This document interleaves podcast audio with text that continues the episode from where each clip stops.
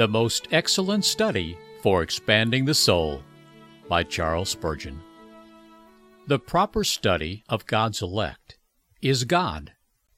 The highest science, the loftiest speculation, the mightiest philosophy which can ever engage the attention of a child of God is the name, the nature, the person, the work, the doings, and the existence of the great God whom he calls his Father.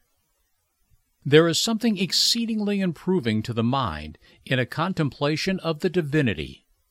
It is a subject so vast that all our thoughts are lost in its immensity, so deep that our pride is drowned in its infinity. Other subjects we can compass and grapple with. In them we feel a kind of self contentment and go our way with the thought, Behold, I am wise.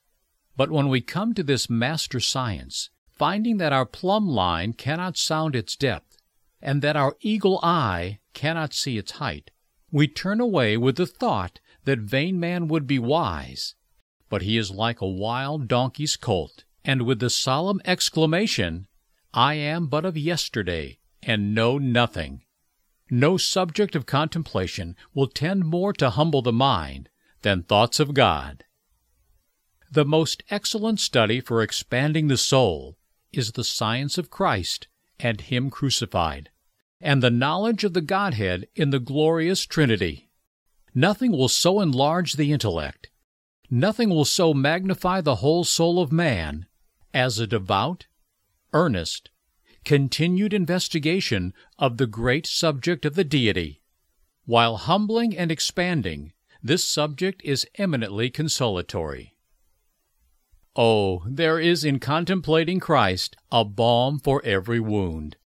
In musing on the Father, there is a quietus for every grief. In the influence of the Holy Spirit, there is a balsam for every sore. Would you lose your sorrows? Would you drown your cares? Then go, plunge yourself in the Godhead's deepest sea. Be lost in his immensity, and you shall come forth as from a couch of rest, refreshed and invigorated.